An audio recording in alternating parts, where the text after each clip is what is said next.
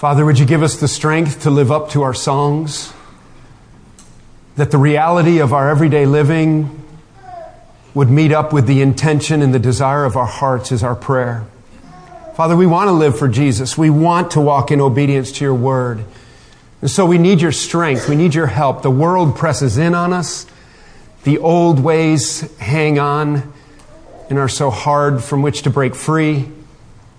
And yet we believe in the power of your Holy Spirit to lead us, to strengthen us, to give us victory over sin, and then to live out the high calling of Christ and to experience his resurrection power.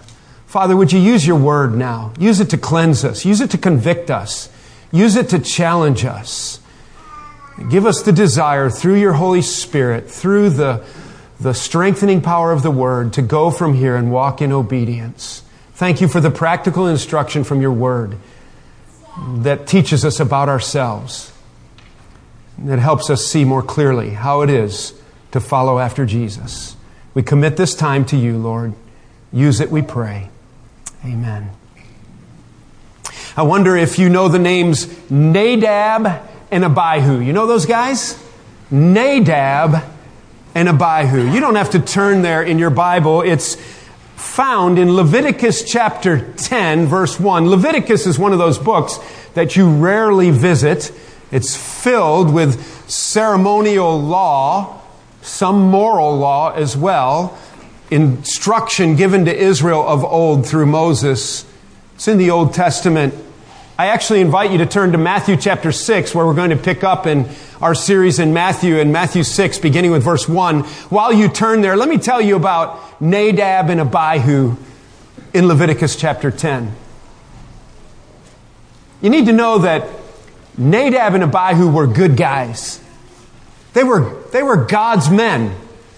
They grew up in good homes. In fact, you'll probably recognize the name of their father. Their father was Aaron. Do you remember Aaron? Aaron was the high priest in Israel. He was like the religious leader.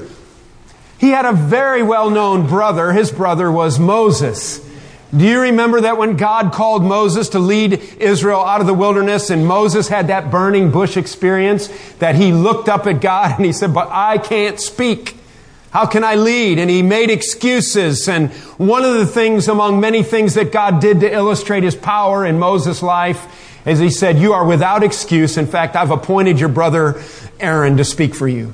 So Aaron was one of the mouthpieces of the leadership of Israel. He was a spiritual leader in Israel. He had two sons. He had more than two sons, but two of his sons were Nadab and Abihu. Nadab and Abihu grew up in Aaron's household. Their uncle was Moses. In Israel at this time, as they were traveling through the wilderness for these 40 years, you need to know that part of the spiritual leadership structure that God built into their lives was 70 elders.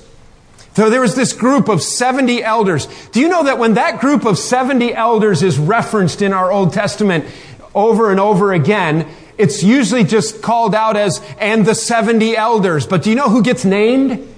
Aaron, Nadab, and Abihu, and the 70 elders. And these guys were in a very important position in that they helped lead the religious function, the sacrificial system that was in place. It was very ceremonial. It had very rigorous rules that were to be kept, that were given directly by God, how to wash, how to dress, how to act, what to do, what kind of offerings. And among the offerings that they offered to the Lord, it was very physical, it was very visible. Among those offerings were some offerings that had to do with fire. You know, fire that burns things up.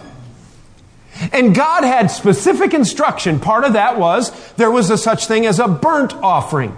The symbolism of a burnt offering, for example, it's very clear and it's easy to understand. So when an animal was given over to God and it represented the people, there were different ways that burnt offerings were used. But once it was burnt up, it was over, right? It was done. Sometimes it symbolized how sin was gone. Sometimes it symbolized how something was completely given over to God. It couldn't come back.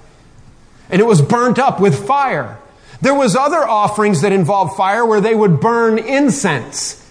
And they would burn this incense so that this smell would go up in the air and fill the air where they were worshiping.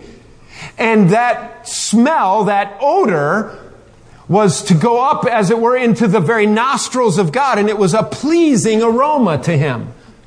All this was given under strict instruction by God. Most of it involved pictures of things that were fulfilled in Christ. That Christ ultimately fulfilled all these offerings, all of these sacrifices. Ultimately, Jesus himself is the ultimate sacrificial lamb who went to the cross, and his blood flowed to pay the penalty for our sin. It's all very vivid. It's all very real. It's all for a very specific purpose. Now, I say all that to tell you that Nadab and Abihu were spiritual leaders under this system. And they grew up in it. They were instructed in it. They had watched their father Aaron participate in it. And then in Leviticus chapter 10, we have a very interesting story. We don't have a ton of detail. A lot of the details aren't there, but we know enough to know that they were leading worship. They were involved in spiritual acts. I want you to keep that in mind in Matthew chapter 6, because Jesus is going to talk about parts of our worship and spiritual activities in which we participate. Nadab and Abihu are involved one day in leading worship. The congregation has gathered, so people are watching. I want you to keep that in mind when we get to Matthew chapter 6. In Matthew chapter 6, in the Sermon on the Mount where Jesus is teaching, he's talking about when people can watch us do spiritual things. It's done in public. How important it is that our heart attitude be correct. This is illustrated in Nadab and Abihu in that we don't know exactly what they did, but instead of going to the brazen altar where a pot of fire that was ordained of God, this fire given by God was there that they were to use even a certain kind of fire. They weren't supposed to just go get fire from somebody's lighter, but they were to use God's fire off of God's altar, and somehow they started thinking about the wrong stuff. Somehow, Nadab and Abihu were careless with their heart attitude. They were careless about what God thought. They were careless about the fact that they knew that God saw every detail of their steps of worship, and they evidently were caught up in the moment of their own spiritual leadership. And the Bible says in Leviticus chapter 10, beginning with verse 1 there at the early part of the chapter, that they offered, the word is, a strange fire. In other words, a fire that God didn't recognize. God saw it, and God said, that is a disqualified fire. It is an unacceptable procedure. Here's what happened. God sent real fire then. God sent his fire, and he killed them. Two good guys. These aren't Canaanites. These aren't Amalekites. These aren't Philistines who have worn out the mercy of God, and the wages of their sin finally catches up with them. These are God's people serving the Lord that day in front of God's congregation, doing things God's way. They just did it a little differently. And God said, that is unacceptable. And he killed them. We don't know what it looked like. We don't know. But it says that fire fell from God. Their strange fire was unacceptable. And they were so burned that it killed them. But their bodies still existed. It didn't consume them, because Moses told the young men to come in there and carry their corpses out. They put coats down on the floor, picked up the corpses, set them on the coats, picked up the coats like they were stretchers, and carried them out. And Moses turns to his brother Aaron. Those were Moses' nephews, Nadab and Abihu. And Moses turns to Aaron and says to Aaron, don't tear your clothes. Don't cut your hair. Don't cut your beard off. All the signs of grieving. He said, don't worry about it. They're done. It's over. Keep serving the Lord. And his father couldn't even grieve. God just said, that's unacceptable to me. Whoa. Now, one thing that does is it really, really makes me thankful to be in Christ. Because Christ kept the law for me. Christ never, ever participated in strange fire. Even though I have, Christ never did. And what Christ did has been credited to my account for my salvation. And when God looks at me in Christ at the foot of the cross, that he sees everything Christ did for me, credits it to my account, and therefore I'm good to go in the presence of God. So it's as if Christ is a firewall. He keeps the fire of God from burning me up. And ultimately, the wages of sin is death.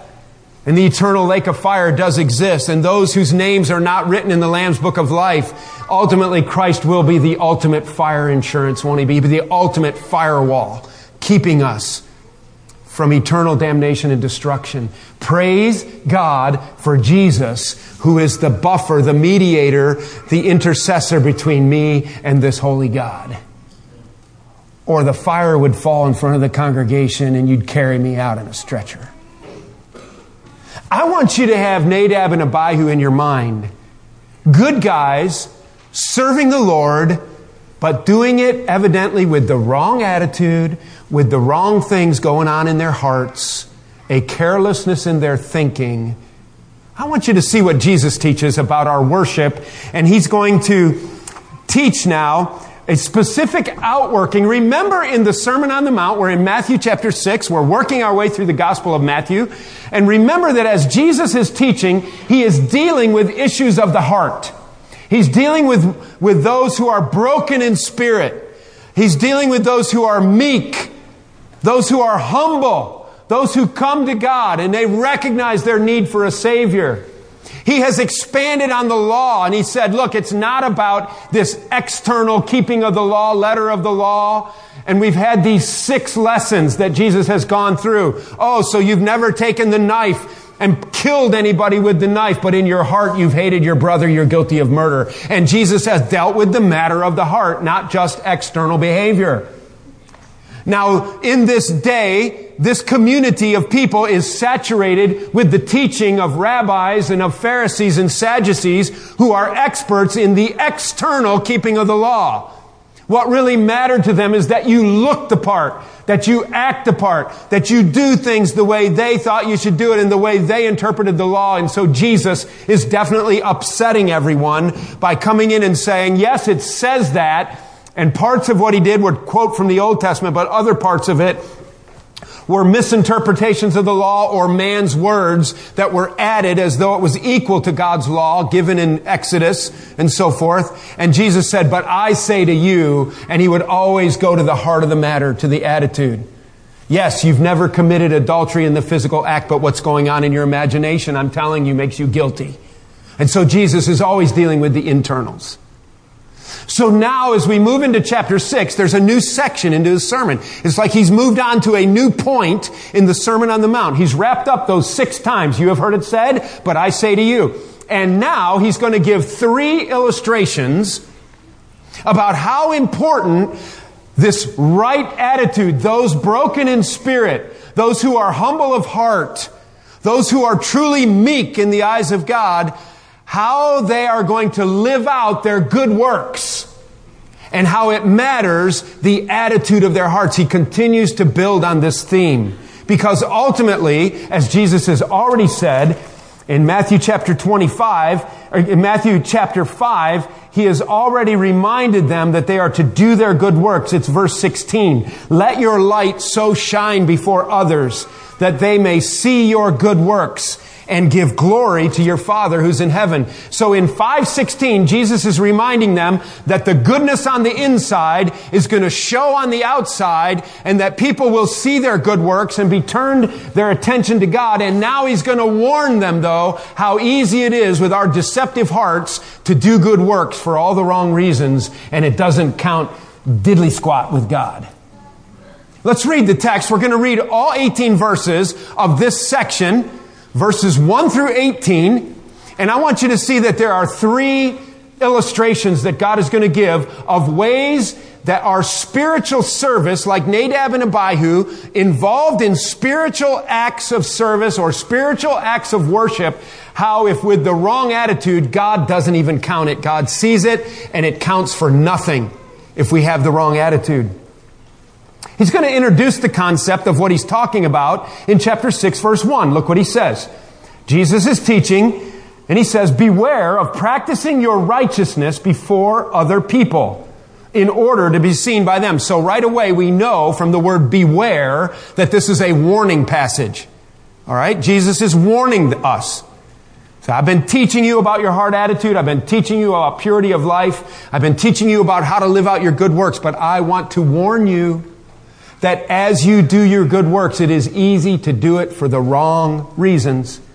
And don't do your acts of righteousness. Some Bibles might say alms right there. A-L-M-S. Don't do your alms before people. That's an old word that we don't use anymore, but it's a very precise word. It has to do with benevolent acts of kindness, specifically to poor people, usually involving money and food. Benevolent acts of kindness, usually to people who are less better off than we, and it usually involves either giving money or giving food to help them out. It's a good thing. And so Jesus, it's translated in ESV, Jesus says, don't practice your righteousness. That is, as you exercise good works to those around you who are less fortunate than you, don't do it to be seen by others, for then you will have no reward from your Father in heaven. Now, I don't think he's talking about losing your salvation here. I don't think that's what the deal is. What he's talking about is as we live for God and as Christ is seen in us, there will be a fruit of righteousness that is evident. But what he's saying is that you can take that righteous work, and if you think people are watching and you care about the opinion of people around you, and you're wanting people to notice you, and maybe you want them to think thoughts like, wow, that's really a great guy. Wow, I really wish I were like that guy or gal. Man, that is so good. Wow. And you know, we're pretty good at picking up on that stuff, and so we learn how to do that so that people will pat us on the back and people will say, you're really good. I really thought that was great. And then you learn how to manipulate righteous works so that people say, wow, and God says, if that's the case, it's worthless. It's worthless. Look what he says. For then you will have no reward from your Father who is in heaven. Jesus is now going to give three ways that we do that. I want you to notice the parallelism in these three illustrations. He's going to use a repeated phrases, three different kinds of repeated phrases, talking about doing things in the eyes, for the eyes of people. He's going to talk about what God thinks about it. He's going to talk about how that makes you a hypocrite. Illustration number one, okay? This whole thing, introduction of the verse, of the concept, verse 1, beware, warning of practicing your righteousness before other people in order to be seen by them, for then you will have no reward from your Father who is in heaven. Now illustration number 1, verse 2, thus when you give to the needy, sound no trumpet before you, as the hypocrites do in the synagogue and in the streets, that they may be praised by others. Truly, I say to you, they have received their reward. But when you give to the needy, do not let your left hand know what your right hand is doing, so that your giving may be in secret, and your Father who sees in secret will reward you. Illustration number 2, verse 5. And when you pray, okay, verse 2, and when you give, verse 5, and when you pray, you must not be like the hypocrites, okay, verse 2. Don't do your alms before the needy as the hypocrites do. Don't pray like the hypocrites, verse 5. For they love to stand and pray in the synagogues and in the streets. Look at verse 2. The hypocrites do this in the synagogues and in the streets. Why? So that they may, verse 2, be praised by others. Verse 5, be seen by others. Truly, I say to you, they have received their reward. Verse 2, truly I say to you, they have received their reward. Verse 5, truly I say to you, they have received their reward. Notice the parallelism. But when you pray, go into your room and shut the door and pray to your Father who is in secret. And your Father who sees in secret will reward you. And when you pray, do not heap up empty phrases as the Gentiles do, for they think that they will be heard for their many words. Do not be like them, for your Father knows what you need before you ask Him. And now this famous prayer where He teaches His disciples to pray. Say it with me. It'll be a little bit jumbled from the translations. Let's say it together. Our Father, which art in heaven, hallowed be your name. Thy kingdom come, thy will be done on earth as it is in heaven. Give us this day bread, and forgive us our debts as we also have forgiven our debtors. And lead us not into temptation, but deliver us from evil. It's the kingdom and the power and the glory forever. You notice the ESV didn't translate the end part. For if you forgive others their trespasses, verse 14, your heavenly Father will also forgive you. But if you do not forgive others their trespasses, neither will your Father forgive your trespasses. Illustration number 3, verse 16. And when you fast, okay? All right, so verse 2, when you give. Verse 5, when you pray. Verse 16, when you fast. 3 important spiritual activities that can all be done publicly. Do not look gloomy like the hypocrites. There it is, verse 2. As the hypocrites do. Verse 5. As the hypocrites do, to be seen by others.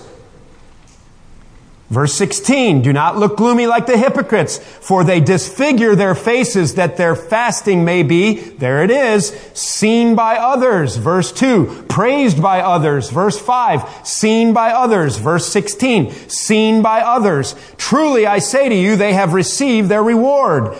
Repeat it again. The parallelism is obvious. But when you fast, anoint your head and wash your face, that your fasting may not be seen by others, but by your Father who is in secret. And your Father who sees in secret will reward you. Verse 4, your Father who sees in secret will reward you. Verse 6, your Father who sees in secret will reward you. Verse 18, your Father who sees in secret will reward you. 3 illustrations of a concept introduced in chapter 6, verse 1, of doing spiritual activity to be seen by people. So the first thing we have here in this unfolding of these 3 illustrations, number 1 today in our message, is a warning about spiritual corruption. Number 1, a warning about spiritual corruption. Isn't that just the way we are? Isn't it amazing how easy it is to do things cheerfully, like wash pots and pans in the kitchen on a Wednesday night and be happy with people? But then to show up the next morning all by yourself and no one's in the building and all the pots and pans got left, and then you say, what's wrong with this place? If people are around, I'm happy for them to see me washing pots and pans, singing Amazing Grace, how sweet the sound, that saved a wretch like me. And yes, I was a wretch. But when we're all alone, what does your heart say to you? Isn't it interesting how the eyes of people, and we have this tendency, a leaning towards a spiritual bent of corruption, that we take good things, spiritual activities, and we twist them, and we turn them, into something they were never intended to be. The reason for that comes through in the passage, and it's part 2 of our message, and that is to watch out for this internal seduction. Watch out for this internal seduction. What are we talking about? Let's our eyes go to chapter 6, verse 2. In verse 1, he brings it up. In order to be seen. In order to be seen. And then he goes on with this, for our text today, now just the rest of verses 2 through 4, on the concept of giving. That when you give your alms, when you do acts of righteousness, this would be offerings, this would be donations, this would be food drives and clothing drives and giving needy things like a car to somebody who needs a car. Somebody needs a hotel room paid because they're out of luck and they don't have a job and they need one more night and their other check's going to come in tomorrow. And they need help. Well, yeah, people are, I'll write that check, sure. These alms, these needs. But Jesus is warning us about this internal seduction. It has to do with the aroma, the smell, the intoxicating aroma of personal praise from other people. It will take your heart and your brain and it will take it off the Lord and you become caught up in it. The idea that people will praise me if I do this. And I love that feeling. I love for people to say, what a great guy you are. Wow, what a nice thing it was that you did for those people. Yeah, you know, they didn't really deserve it, but I just had a heart for them.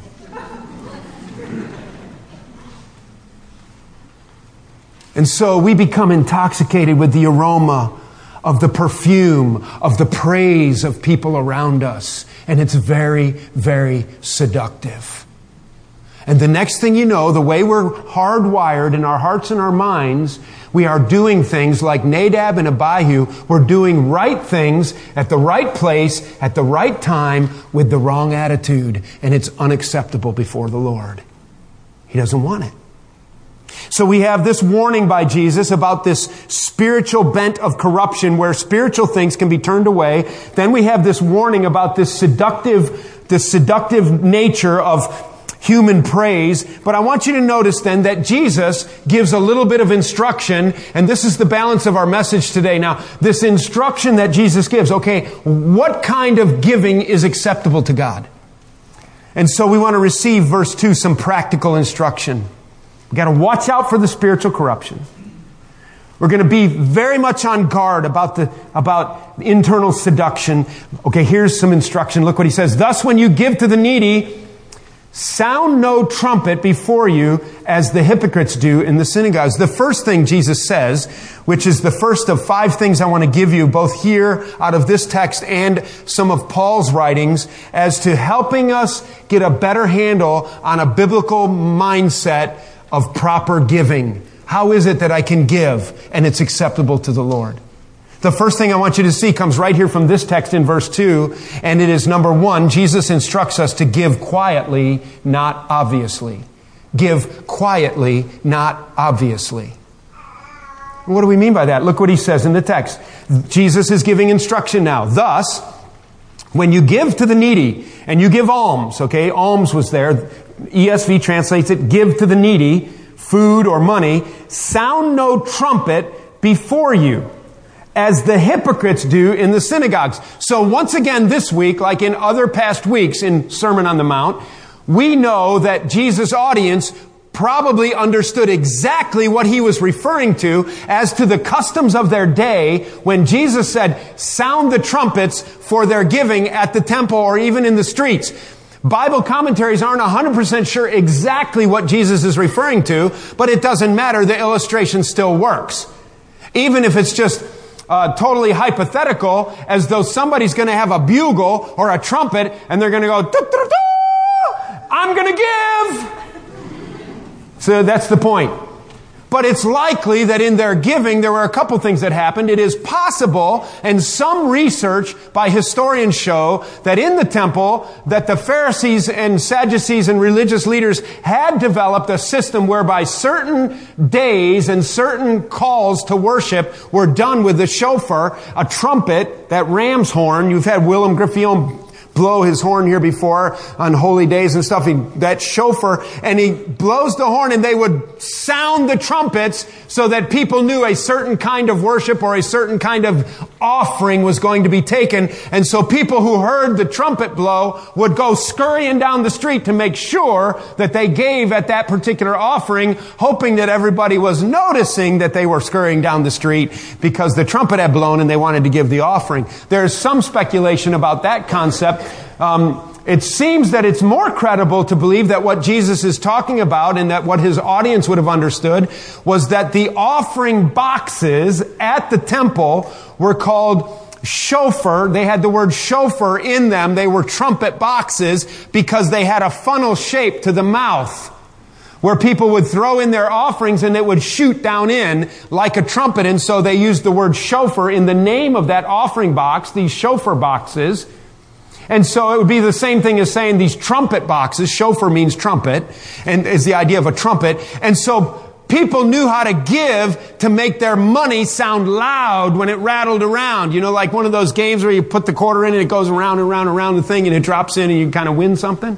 And so they had this trumpet mouth offering boxes, and if you changed out your money into hard money and you hit it hard and let it sprinkle around, it made a lot of noise, and people could hear the crash of all that money going in the box, and they could go, wow, he's a good giver. And without admitting it to yourself, you could be involved in that. It was a way of blowing the trumpet to announce your giving. Hey, everybody, I just gave a lot of money. It's a good thing. Why don't you give a lot of money? I was thinking, how do we blow the trumpet? How do we blow the trumpet in our giving? I don't know. You know, we all have to examine our hearts, because you also notice that this is setting up a tension in these three illustrations. It sets up a tension that we live with all the time, right? The eyes of God in my heart, the eyes of people upon my life. And I'm in this tension of living for God, of what's going on in my heart, and then living for what the eyes of people see. And only I can know the truth. Through the examination of the Holy Spirit and the convicting power of the Holy Spirit and the washing of His Word in my life, do I tell myself the truth of what God is seeing in my heart as opposed to what people are seeing? And am I a hypocrite? But I was thinking, I came up with 3 R's. I think they're kind of neat, so I thought I'd share them with you. 3 ways we blow the trumpet. They all start with R. The first one is we roar about it. Roaring. The second is routing, and the third is reading. Let me explain. How do we blow the trumpet with our giving? We talk about it. We roar about it. Hey! Or maybe it's not that obvious, but we're talking about it. We let people know, adding to sentences that could be left unsaid, about how I gave, or how much I gave, or I wonder how much the offering was. I gave to that offering. I'm really interested in that work. And we roar about it. The other thing is routing. If you find yourself routing your offering through certain departments or through certain people that are unnecessary, so that they just might open the envelope and see. I've had this happen to me through the years in ministry. People will come in, and I think often well-intentioned. But we have to guard our hearts. And they will come in and even make an appointment and come to me because they want to write a check to the church. Huh. Always glad to take those checks. Why did they route it through my office? Where are you routing this thing? And then reading.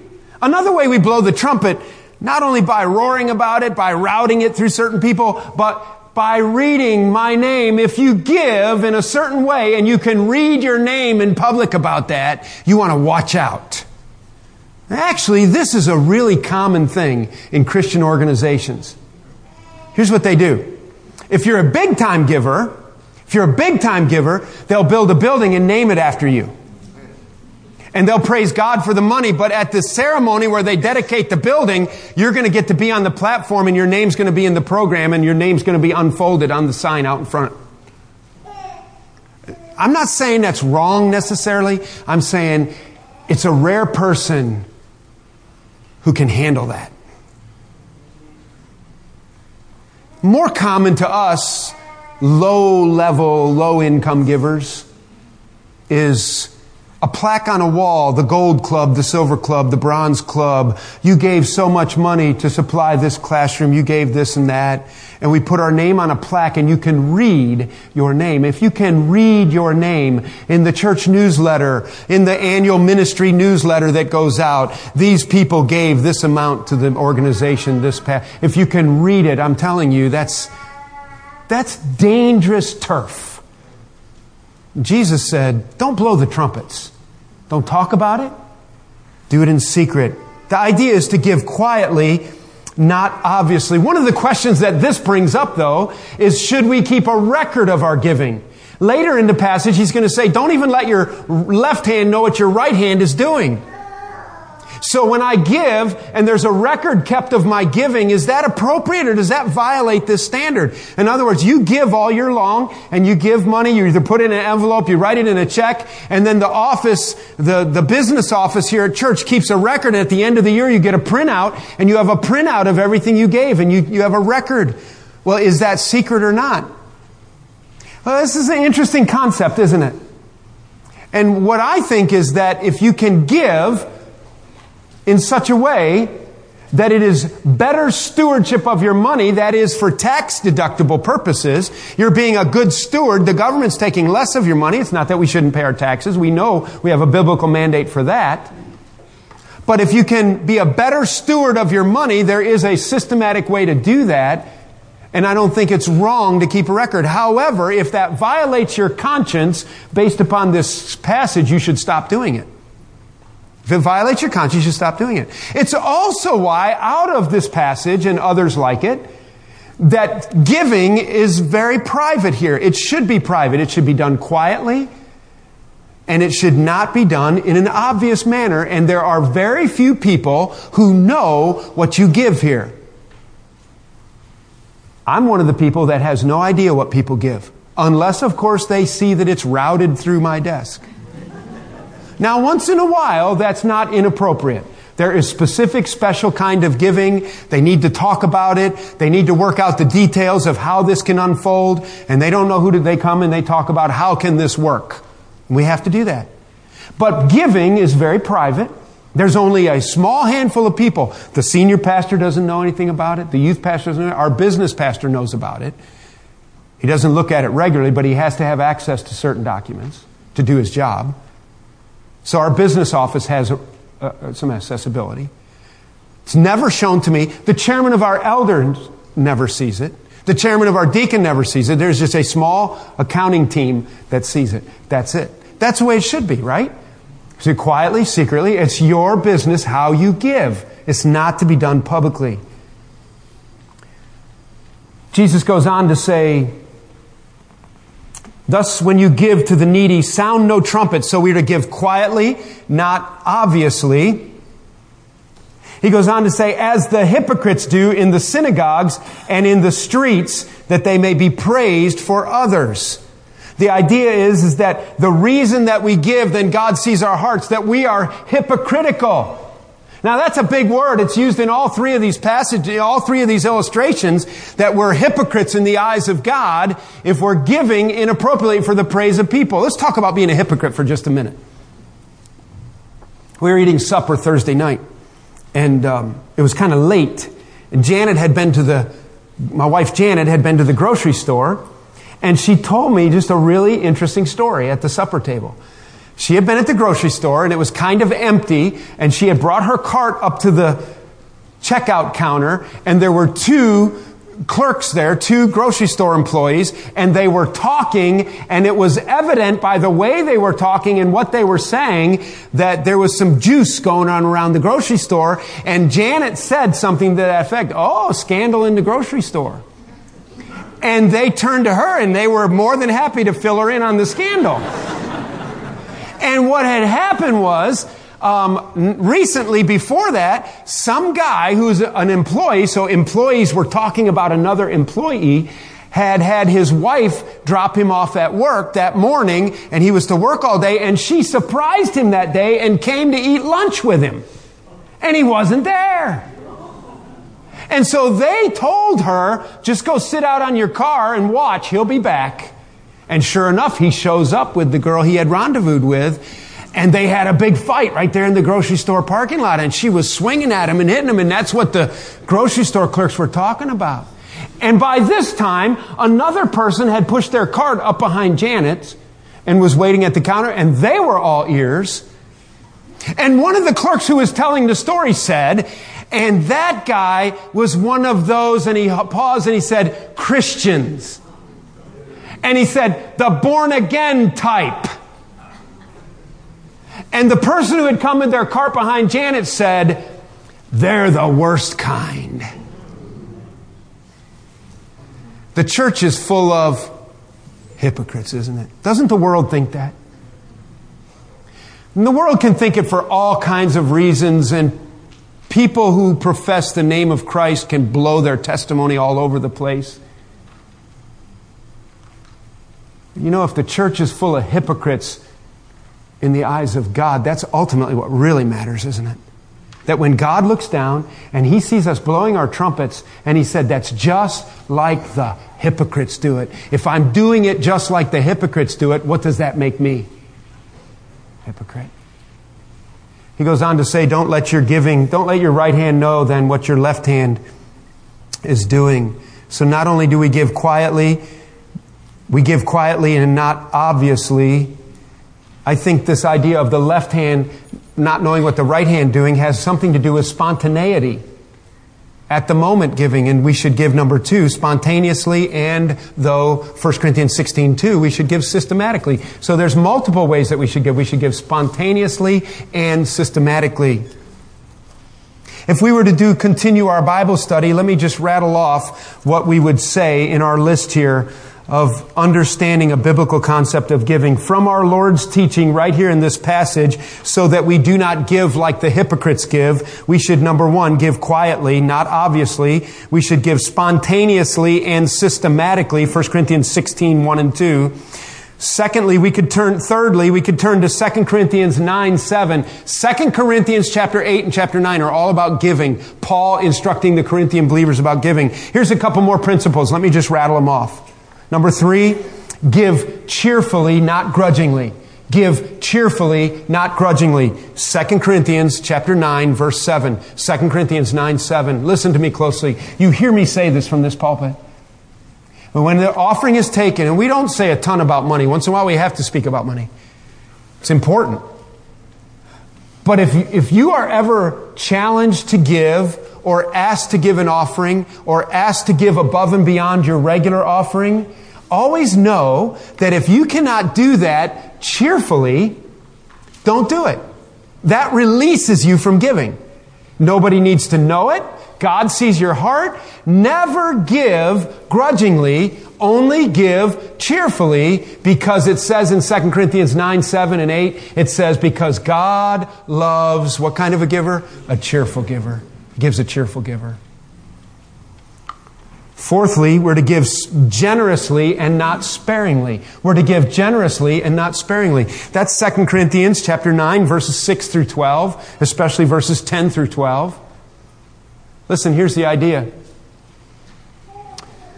You have a couple ones, you got a five, you got two tens, you got a 20 in your pocket, and the missionary spoken, and your heart stirred a little bit, and you think, I ought to give in this offering to this.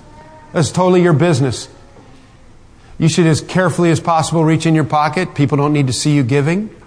You don't clear your throat. You don't make a big deal about standing up and getting your wallet out of your pocket. That's blowing your trumpet, right? And you pull your money out of your pocket, and in your heart all of a sudden it says, oh man, we were going to go to Applebee's today. I'll give him $2. But in your mind, you thought you would give them 20 when you started into it. But then when you got the money in your hand, I got my 2s, my 5, my 10, my 20. I'm going to have my 20 to pull off Applebee's today. I'll give them my $2. It's from Africa. It goes a long ways.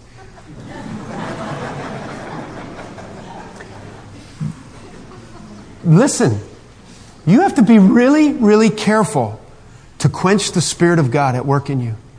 Because the flesh... and the tendency of the nature of our flesh is to give selfishly, not generously. This tendency is to give sparingly, not generously. God loves a cheerful, the word is hilarious giver. God loves a generous giver. Finally, God loves it when we give sacrificially, not selfishly. Don't give generously. Give generously, not sparingly. 2 Corinthians 9, 6 through 12. And number 5, give sacrificially, not selfishly. This is 2 Samuel 24:24. David was going to worship the Lord. He wanted to give a sacrifice. He needed to worship. There had been huge issues going on. God had lifted his hand with a plague that had killed people. David needed to worship. He's up at this guy's place. Guy offers him his oxen, the wooden yoke on the oxen and stuff, said, you want to worship? Here's the sacrifices. Here's the wood. Use my threshing floor. It's all here. Take it. David refused. Remember what he said? He said, I will not offer to God something that costs me nothing. Now, it's not wrong to give gifts that cost you nothing. I did it to Dan Hanchu yesterday. Elizabeth had a surprise party for him. Said, don't bring any gifts. That stinks. Guy turning 40, needs some gifts. So I threw a couple books. He might already have them. They were brand new. I hadn't written in them yet. I didn't pay for them. In a bag. I threw utility knife that was brand new in there, and I threw a pretty cool clip-on pocket knife that was brand new in there, but all had been given to me. I was regifting them in my pile of loot. Yeah, you know who gave them to me already. Didn't cost me a thing. Dan, there you go. Worthless gifts.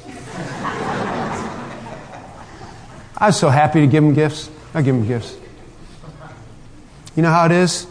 I'll give of my surplus with great joy. When's the last time we ever gave sacrificially? When's the last time you could feel it when you gave? You gave, nobody knew but the Spirit of God convicting your heart. I wonder how hypocritical we really are in the eyes of God. And I wonder if this was still the days of Nadab and Abihu, how many of us would have been toast by now, doing spiritual things with the wrong heart attitude. Let's pray. Father, we need your help. We need your Spirit to convict us. We need right attitudes and just to be careful. We're so vulnerable to the intoxicating aroma of the praise of people. And we want so much for our lives to just be a beautiful aroma to you. And so teach us through these things. Bring these things to mind all week. Help us to learn how to give biblically. Help us to learn how to recognize when the flesh is welling up within us. Help us to care more about your eyes upon our hearts than people's eyes upon our activities. And show us how to just be humble, quiet, stealth givers. People who give under the radar. Nobody knows it but you. And may that bring us great joy and one day, great reward. It's in Jesus' name we ask these things. Amen.